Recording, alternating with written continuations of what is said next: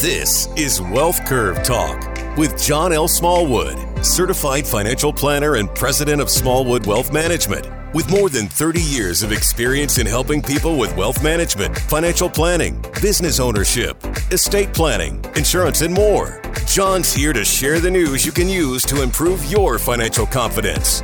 Now, best selling author and six time five star Wealth Manager Award winner, John L. Smallwood. Hello, this is John Smallwood. Today, we're going to be talking about the impact of taxation on your wealth plan. And taxes, as we've discussed numerous times over and over again, is the greatest destructor of wealth in your entire wealth plan. Taxes are constantly biting at you, they're constantly taking your wealth away from you, it's destroying the compounding. It is a major thing that we need to understand its impact on the plan. And I believe it's one of the most misunderstood points when you when we're talking about planning and wealth creation, there's a tremendous amount of focus on internal cost of funds, which is very, very important. But it's the tax strategy that we believe is significantly more important to creating and maintaining and really effectively growing wealth. So when I say this, what's important is that if you think about if you have $100,000 invested and you happen to make a 10% fully taxable return, let's assume for a second that it's interest, but it's where can you get 10% interest? Everybody thinking about it, but I just want you to get the concept, okay? And that in theory, that would, on $100,000, that would give you $10,000 worth of interest. And if you were in the top federal bracket today of 37%, that would take a bite out of your return of 37%. And if you live in, you know, a high tax state, that could take another 5 to 10%, depending on the state that you're in. And then Medicare tax, if your income is above a certain level, that could take another 3.8%.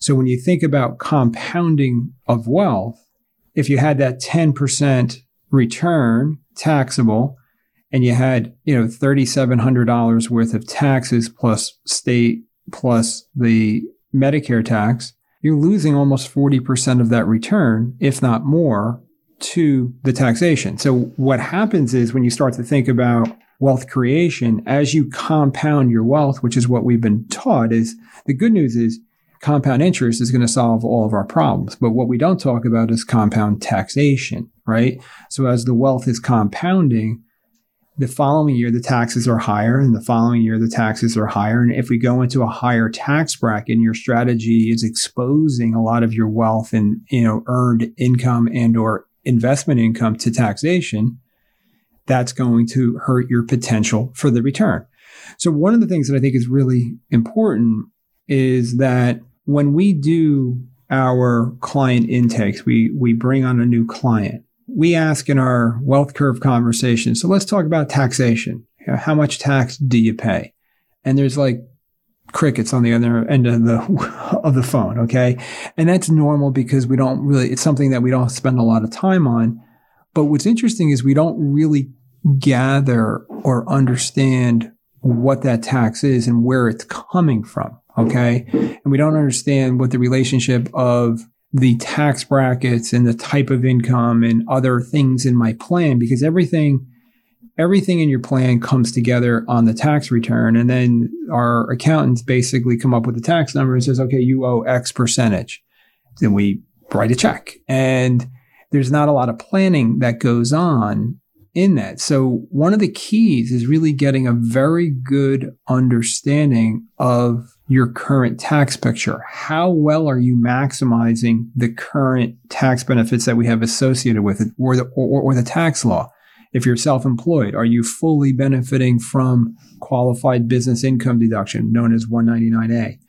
Um, are you taking advantage as a real estate uh, investor? Are you receiving the income and getting as much qualified income deduction as you possibly can above your depreciation? Have you looked at your your your building and and the depreciation schedules that you're taking? Did you benefit from accelerated depreciation? Are you taking as a corporate investor who you know corporate employee who has stock options how are the stock options coming in? What kind of tax are they creating in your plan what are you doing with other things in your plan to help offset that tax or minimize the effect of the compounding taxation so you know, this is the point where most people go to sleep, you know, because the tax gets to a point where it's, oh, I don't want to deal with it. But I really believe that if you focus on where you are right now, what did we pay for 2020?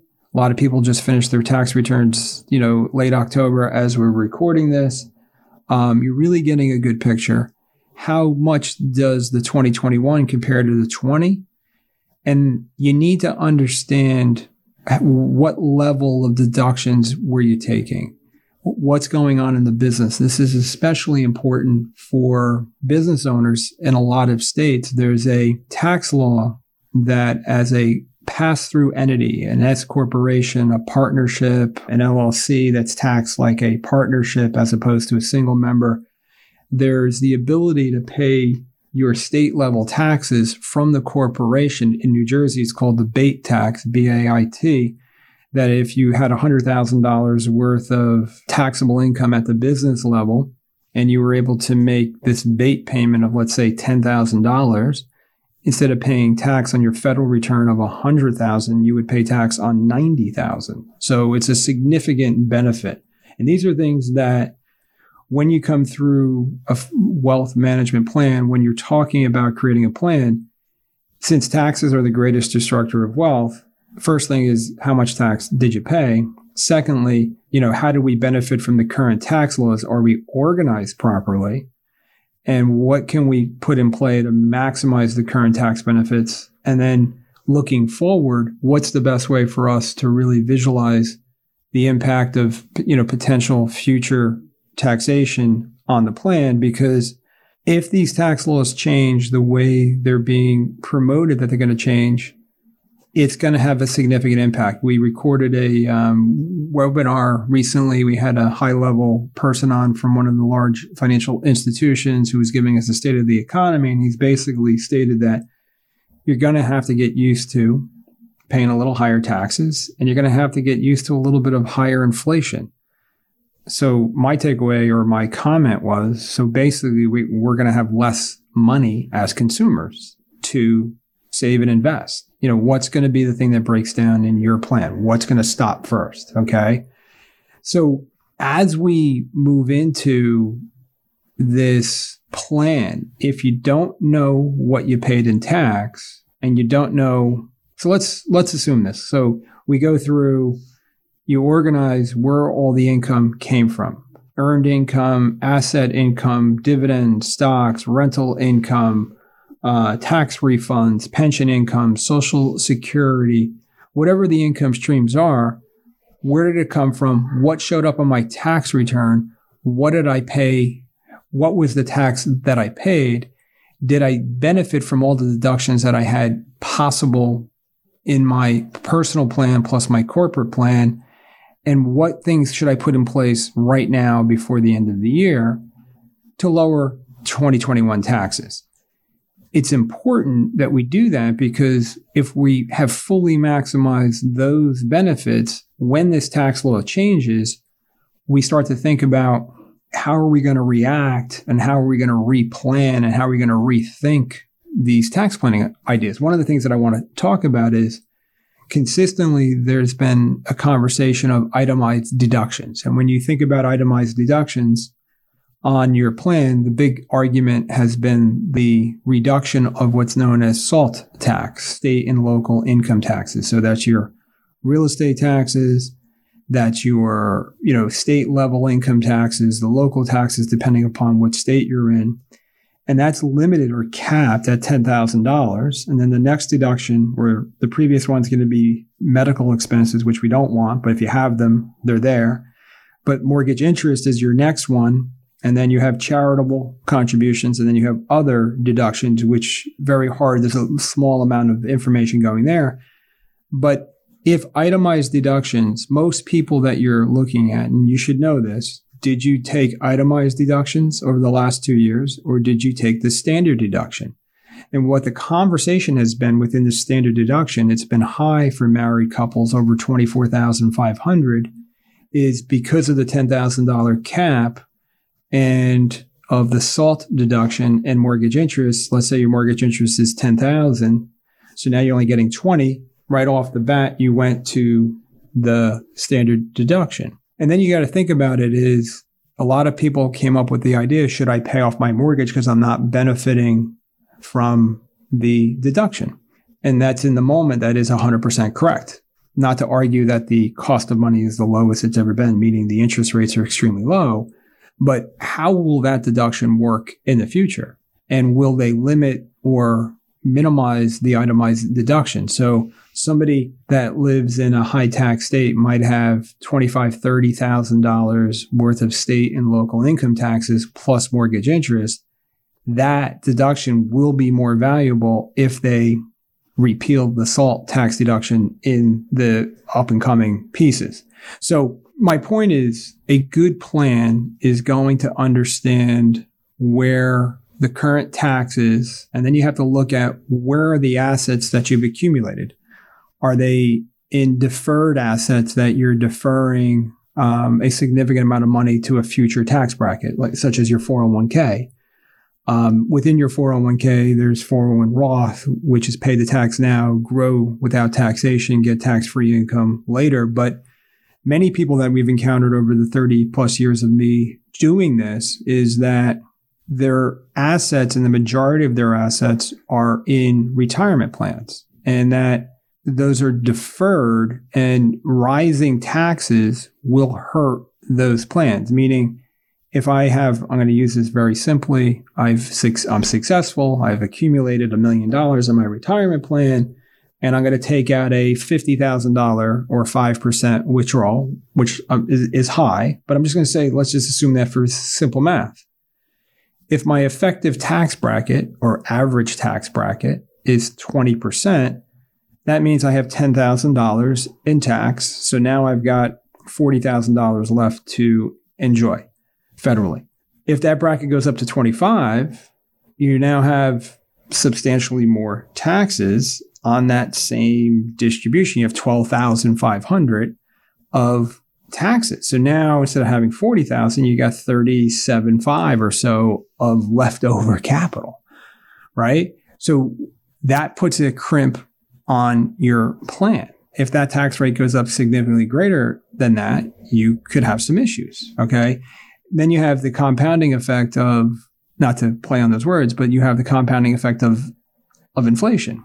So if inflation is four or five percent, where we're used to two or three percent, that means you're get not only do you have less money to go to the grocery store with, you're getting out of the grocery store with less food, which could be good for some of us. Just joking, but um, it, it is what the concern is. If that's where all my money is, and they raise taxes and they raise inflation, now in order to have the same level of lifestyle, I have to raise my distribution rate to maybe five and a half or six percent now I'm on a short course of potentially running out of money during retirement because my distribution rate has become higher. So this is the thinking that I want you to have is everything in the plan has an equal and opposite reaction. Er, you know, when something happens, something else is going on somewhere else.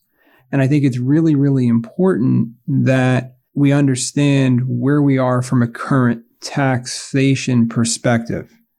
And I'm going to make an assumption for a second that you don't know what your taxes that you've been paying are really and what the sources that are creating that tax are. And that exercise in itself is probably one of the greatest things that you can do so that you're prepared to take advantage of the next layer of taxation. Or more importantly, let's say nothing changes, which is the goal. Okay. And you're in this low environment of current taxation can you accumulate more wealth because you're paying less taxes? If you know, if you can drop your tax bite on that ten thousand from four thousand dollars, that as I was talking about earlier, down to three thousand dollars, that's a significant savings, right? of the taxes, but it's also like 10% of the total investment, you know, the actual interest earned. So that's a significant bite, right? So these are thinking points. What I want to get you thinking about is the less tax I pay, the more wealth I should have in the future. And if i have tax control strategies and flexibility moving forward, as certain tax rates go up, if I have money in different buckets and different types of taxable vehicles, I have what we call tax flexibility, which is if you think about it as an example, every financial product has unique tax benefits associated with it, such as an IRA or 401k plan. You know, that's don't pay the tax today, defer it till tomorrow. And then when you take it out, it's taxed in the future. But then you have the Roth 401k or the Roth IRA, which is pay the tax today, grow without taxation. And in the future, that's all tax free income. And then you have annuity taxation, you have life insurance taxation, you have mutual funds and ETFs and exchange traded funds and stocks, and there's all different types of taxation on those vehicles. Which, if you have tax control, which means I might want to take more tax in one area and take less income from another area during high tax periods. And these are things that you want to have the balance in the plan. And that's what I keep coming back to always is having the balance. We, as always, in the plan, and in the planning, we, you know, taxes are such an important part. So in the wealth curve conversation and a regular review and an ongoing review of the plan, we're reviewing to make sure that the tax strategies that we put in play are actually working in your plan. So I appreciate you being on today and listening to me rant about taxation, but it's such an important thing. And I, over the next couple weeks, we're going to start to see more and more potential you know, how we need to brace ourselves moving into the next couple of, you know, the next few years here, why we're in a high tax bracket. So I'm assuming that you're going to have questions. I'm assuming that if you're listening to this, you probably need help or want help. And, I, and there's a couple ways to get started. And you can go to our website at smallwoodassociates.com or smallwoodwealthmanagement.com and on there, there's a podcast. We have a free, no obligation wealth curve conversation, which is probably the best thing that you can do right out of the gate, which you get with one of our advisors. Could be me, could be Ed, could be another advisor, where we're going to walk through and understand the current plan and understand where you are and answer a lot of questions and concerns that you possibly have um, you can request a free copy of our book. There's a lot of resources there for you to take advantage of and get scheduled with and to move forward and to learn more about the firm and learn more about the services. We have a tremendous amount of content there. There's multiple podcasts. There's webinars going on on a weekly basis. You know, there's things that can you can really benefit from. So those offers are available to you um, and they're there for you to take advantage of and consume. Thank you.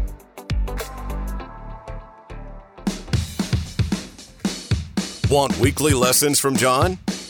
Hit the subscribe button now. And thanks for listening to Wealth Curve Talk.